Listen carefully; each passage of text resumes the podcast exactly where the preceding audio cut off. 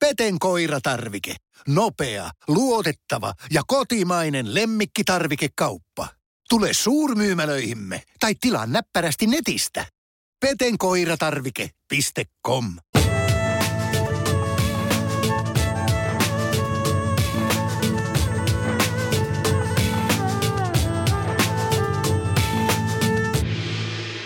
Oikein lämpimästi tervetuloa mukaan kuuntelemaan Viisas sydän podcastia.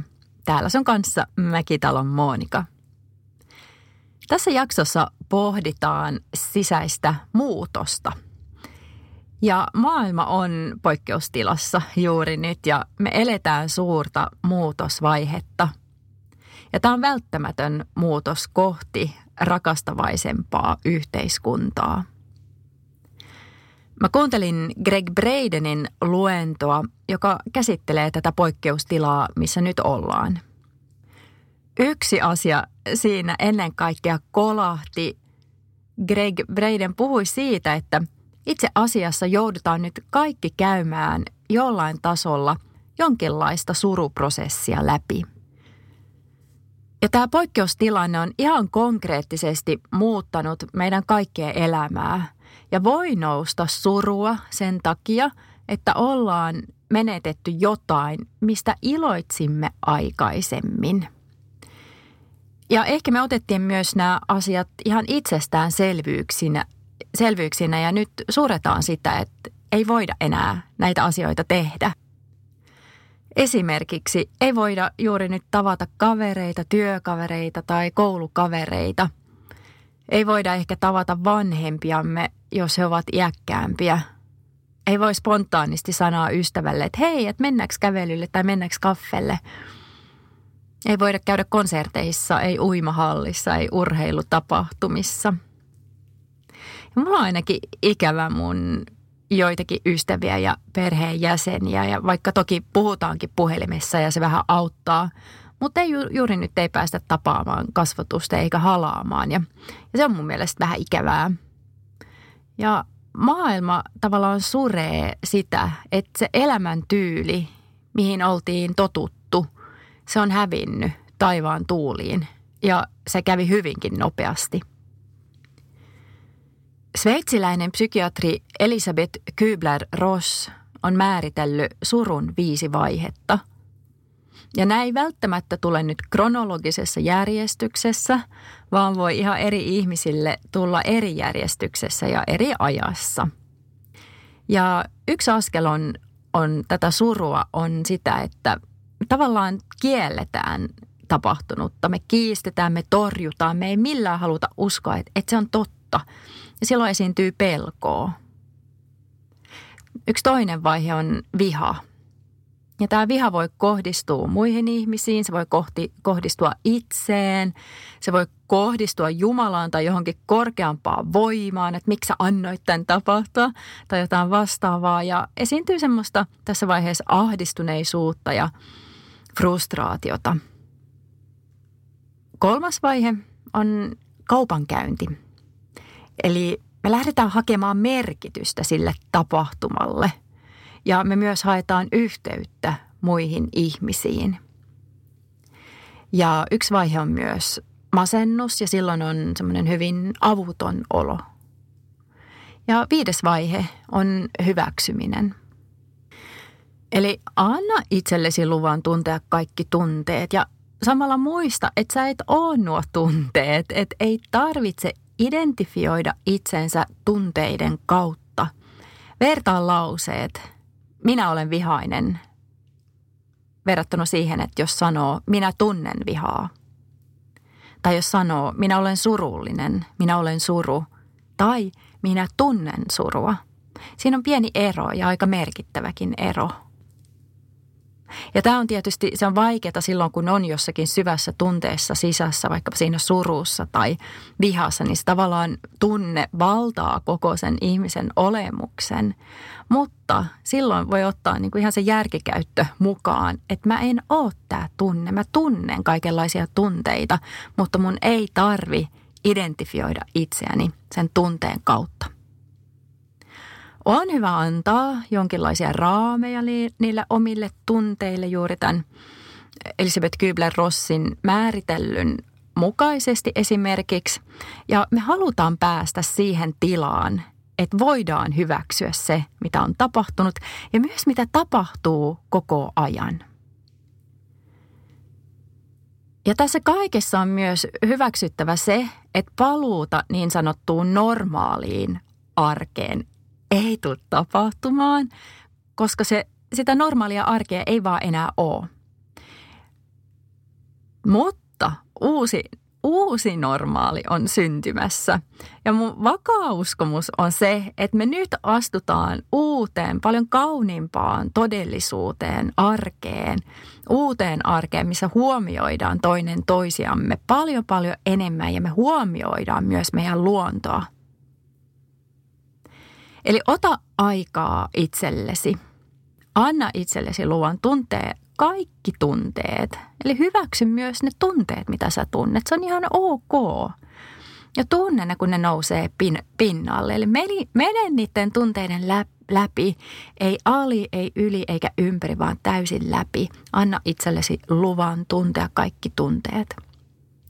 Kun tunteet on käsitelty, niin silloin oot taas valmis jatkamaan matkaa sydän avoimempana. On paljon asioita, mitä me emme tiedä tai mitä emme voi kontrolloida. Kukaan meistä ei voi nähdä tulevaisuuteen. Ei ainakaan koko ajan eikä kovin kirkkaasti välttämättä. Mutta me voidaan vaikuttaa siihen, mitä nyt tehdään, mitä tehdään juuri nyt tässä hetkessä. Mitä mä ajattelen, miten mä suhtaudun, mitä valintoja teen – ja se, mitä valitset tänään, se vaikuttaa sun huomiseen. Se vaikuttaa sun tulevaisuuteen. Sä et pysty katsomaan välttämättä sinne tulevaisuuteen, ei välttämättä pysty kontrolloimaan, mutta sulla on kontrolli siitä, että mitä sä teet tänään. Ja se sun tänään, tämän päivän valinnat, ne vaikuttaa huomiseen. Ja juuri nyt tätä äänittäessä on kevät ja mä rakastan kevättä. Mä rakastan sitä, että mä saan työntää sormet multaan ja istuttaa kukkia parvekkeelle.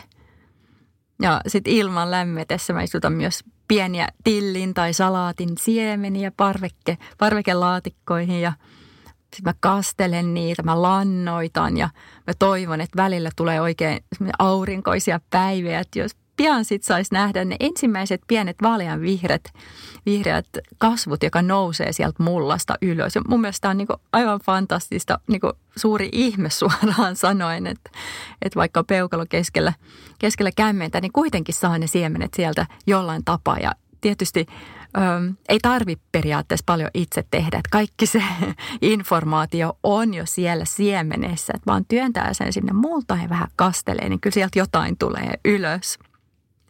Ja sitten semmoista hellää hoitoa ihan kärsivällisesti jaksaa vaan katsoa, että no tulisiko ne nyt, no olisiko ne nyt tullut ylös, näin tässä nyt. Ja sitten joka päivä ne kasvaa ja ne muuttuu. Ja sitten pian saakin nauttia sit tuoreesta tillistä uusia perunoiden kanssa kesällä ja aamupala leivälle voi sitten parvekkeelta suoraan poimia salaatinlehtiä sen voikkarin päälle. Ja ihan tällä samalla tavalla me kylvetään siemenet uudelle tulevaisuudelle, oman elämän tulevaisuudelle ja koko ihmiskunnan tulevaisuudelle, koska mehän ollaan yhtä. Me kaikki ollaan osa yhteiskuntaa, me kaikki ollaan osa jotain paljon laajempaa. Ja olisikin fiksua mun mielestä kysyä itseltään, no et mitkä siemenet mä kylvään tänään? Minkälaisen tulevaisuuden haluaisin itselleni? Juuri nyt, kun maailma on pysähtynyt ja muutonkin täysin sekaisin, niin on oivallinen hetki itsekin pysähtyä ja miettiä elämän suurempia kysymyksiä. Tulevaisuudesta ei voi ikinä täysin olla varma, mutta mä uskon, uskon täysin vakaasti, että sulla on paljon enemmän voimaa vaikuttaa sun omaan tulevaisuuteesi kuin mitä ehkä itse uskot – kaikki ajatukset, kaikki sanat, kaikki teot, mitä teet tänään, ne vaikuttavat sun huomiseen.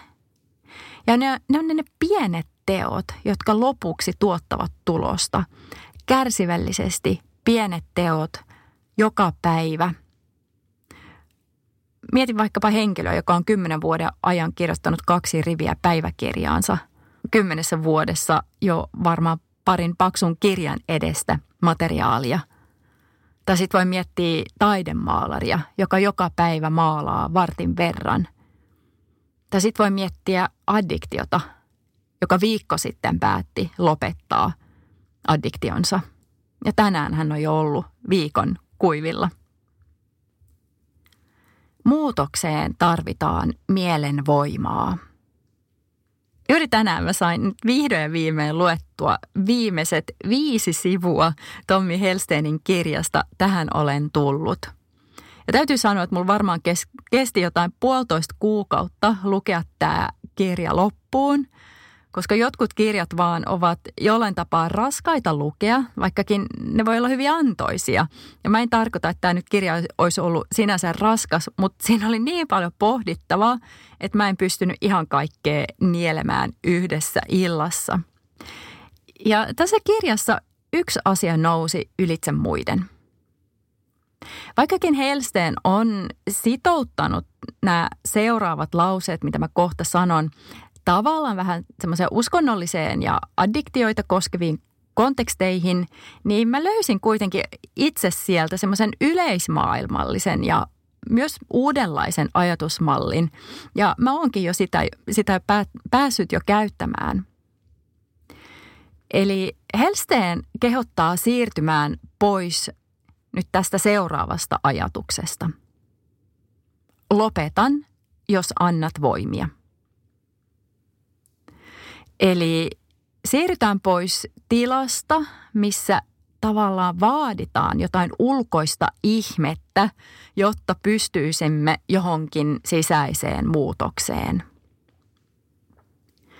Ja siirrytään myös pois sellaisista, sellaisista ajatuksista kuin, no en mä osaa, en mä pysty, no en mä halua, no ei se kyllä mulle sovia, ei tämä kyllä ikinä onnistu – me tiedetään kaikki, mitä tämä on. Me ollaan kaikki ollut siinä vaiheessa. Ehkä, ehkä olet juuri nyt jossakin tässä, tässä tilassa. Ja sitten vaihdetaan ne tähän, voi ajatella maailmankaikkeuden lausumaan virkkeeseen. Annan voimia, jos lopetat. Että jos voisi ajatella, että tämä maailmankaikkeus puhuu meille, niin se sanoisi, annan voimia, jos lopetat. Ja ehkä ajattelet, että sulla on ollut joku juttu, mitä sä et pysty muuttamaan itsessäsi. Ja silloinhan on sen asian vanki. Silloin ei ole täysin vapaa. Tuossa kirjassa Helsten puhuu addiktioista, mutta mä puhun nyt vähän yleisemmällä tasolla. Mä puhun vinksahtaneista ajatus- ja käyttäytymismalleista ja vääränlaisista uskomuksista ihan yleensä – ja mun omat nyt tästä eteenpäin esiteltävät ajatukset poikkeavat hieman Helsteenin ajatusmaailmasta. No entäs milloin käytös, milloin ajatus tai uskomus on sitten vääränlainen tai vinksahtanut? No silloin, kun se pienentää sua turhaan. Silloin, kun se ei palvele sun sisäistä rauhaa. Silloin, kun se tuottaa sulle pelkoa. Ja vaikka se olisikin vähän vinksahtanut tai vääränlainen, niin se saattaa tuoda kuitenkin jonkinlaista lyhytaikaista hyvän mielen tunnetta, mutta se saattaa nopeasti vaihtua sit ahdistukseen, suruun, häpeään tai syyllisyyden tunteisiin. Mä otan esimerkin omasta elämästäni. Mä uskoin itse, että mä en voi puhua radiossa tai juontaa jotain podcastia, koska suomen kieleni ei ole täydellinen. No, mikä tämä ajatus on? Se on ihan täyttä puppua. Tietysti mä voin ja mä teen. Mutta näin mulla oli joskus tapana ajatella ja uskoa. Eli mä laitoin itselleni kapuloita rattaisiin ja mä odotin, että joku muu tekee jotain, jolloin kun ihmeen kaupalla mä pääsenkin puhumaan ja juttelemaan – julkisesti ihmisille. No ei, eihän se näin mene.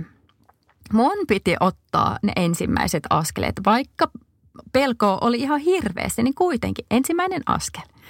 Ja mä tiesin, minne mä halusin ja mä aloin tekemään tietoisesti työtä sen eteen.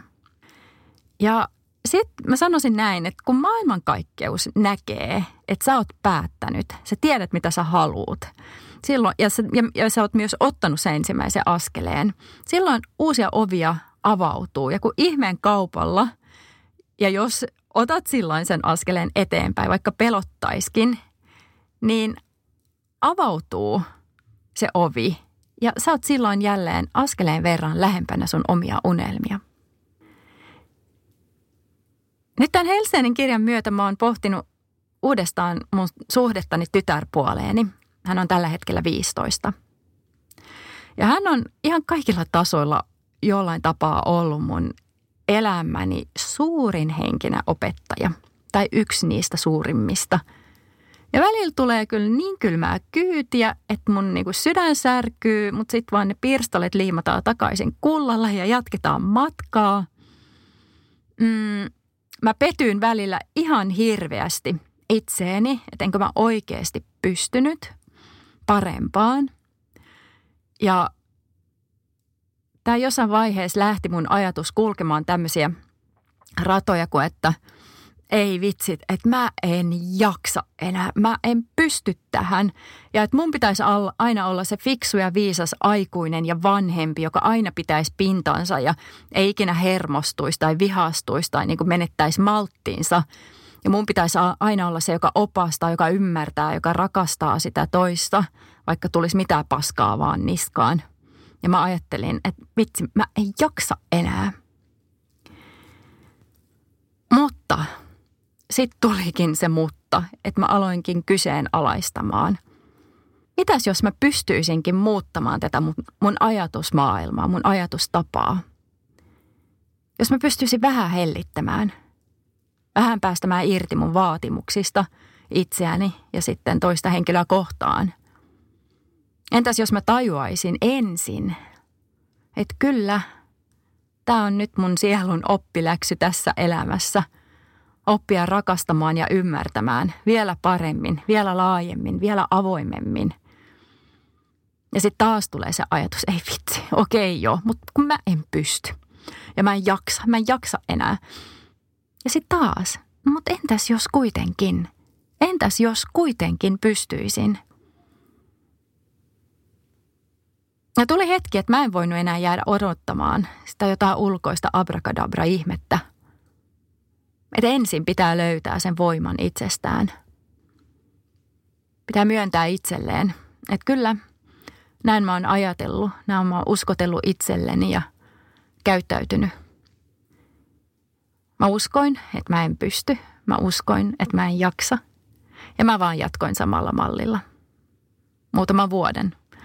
Ja mä uskoin, että mulla ei ole voimia. Ja mä jollain tavalla, tavalla koin itseni hyvin, hyvin epäonnistuneeksi – että munhan piti olla se fiksu ja viisas. No enpäs ollut. En mä jaksanut, en mä pystynyt. Mutta sitten kun havahtuukin näihin omiin vinksahtaneisiin ajatus- ja käyttäytysmalleihin, että ei hetkonen, onko tämä todellakin totta, mitä mä nyt ajattelen? Että pystyisikö mä kuitenkin? Mitäs jos mä ensin tekisin sen päätöksen? Mä myönnän itselleni – mun pitää kasvaa. Mun pitää kasvaa ihmisenä. Minussa on enemmän potentiaalia. Ja minulla on tarve sisäiseen muutokseen. Ja silloin tulee se hetki, että tavallaan myös kohtaa sitä omaa voimattomuutta ja avuttomuutta. Ja silloin tulee tämä hyvin lohduttava lause. Saat voimia, jos muutut – Asiat eivät muutu ilman henkilön omaa vapaata tahtoa. Pitää siis itse ottaa sen ensimmäisen askeleen, uskoa siihen, että pystyn. Pitää päättää, että haluaa tehdä muutoksen. Pitää myöntää, että omat ajatukset ja tunteet ovat olleet hyvin suppeat. Pitää myöntää, että kyllä, mä oon pienentänyt itseäni ja sitten voi pyytää apua ihan omalla tavallaan. Keneltä ja miten. Ehkä maailman kaikkeudelta, ehkä ystäviltä. Ei sillä ei ole niinkään suurta merkitystä. Mutta pyydä apua, jos sä tunnet, että et pärjää muutoksessa yksin. Ja sitten tapahtuukin se ihme, että kun on katsonut sitä omaa avuttomuutta, pienuutta, saakin voimaa astua uuteen minään. Mä pystyn, mä osaan, mä teen ja mä uskon siihen, että mä pystyn ja osaan ja pystyn tekemään. Sillä omilla egomielen voimalla ei tarvitse yhtään mitä itse asiassa yrittää, vaan sillä elämänvirran voimalla, joka virtaa sun sisällä, kun sä muistat, että sä oot paljon enemmän kuin se keho ja mieli. Että sussa virtaa, ikuista elämän virtaa, silloin saat voimaa muutokseen. Yksin ei tarvi olla. Ja silloin astuu siihen uuteen minään, astuu uuteen aikakauteen. Tee päätös, niin saat voimaa. Ja sitten asiat lähteekin rullaamaan jälleen uudella tavalla. Se ei tarkoita, etteikö sua vielä testattaisiin. Sen ainakin omalta kohdaltani voin sanoa, että teini on edelleen teiniä. Äitipuolen kanttia ja kärsivällisyyttä testataan yhtä paljon kuin aikaisemminkin. Mutta se ei haittaa, vaikka välillä lankeaiskin niihin vanhoihin malleihin ja ajatusmalleihin, että mä en osaa, mä en pysty, mä en jaksa, mä en halua. Kyllä ne välillä tulee vastaan, että vaan haluaisi lyödä hanskat tiskille, nyt riittää. Sitten ehkä nukkuu yhden yön ja sitten on kaikki taas hyvin – ja sitten kun hetken aikaa pyörinyt siinä omassa pienuuden ajattelumallissa, niin tulee jälleen se hetki, että ei vitsit, kyllä tämä tästä. Kyllä mä pystyn. Mä nousen jälleen ylös jaloilleni. Ja nyt kun sä oot ottanut ne ensimmäiset askeleet, sun matka jatkuu. Vaikka välillä putoat alas, niin matka jatkuu. Sä tiedät, että sulla on voimia. Sä uskot itseesi, sä uskot, että pystyt oot jälleen kasvanut ihmisenä huimasti. Kasvu tarkoittaa sitä, että näkee asioita uudesta näkökulmasta. Sä oot vapauttanut itsesi rajoituksista, joita oot ihan itse itsellesi asettanut. Sun tietoisuutesi on laajentunut. Pystyt näkemään laajemmin, pystyt näkemään, näkemään avoimemmin. Ja ennen kaikkea sun sydämessä on jälleen enemmän tilaa, enemmän rakkautta.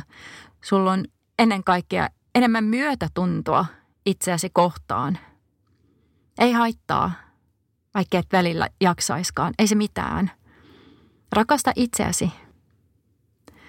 Ja kun kasvaa henkisesti, tulee aina askeleen verran lähemmäs itseään, lähemmäs sitä omaa täydellistä potentiaaliaan.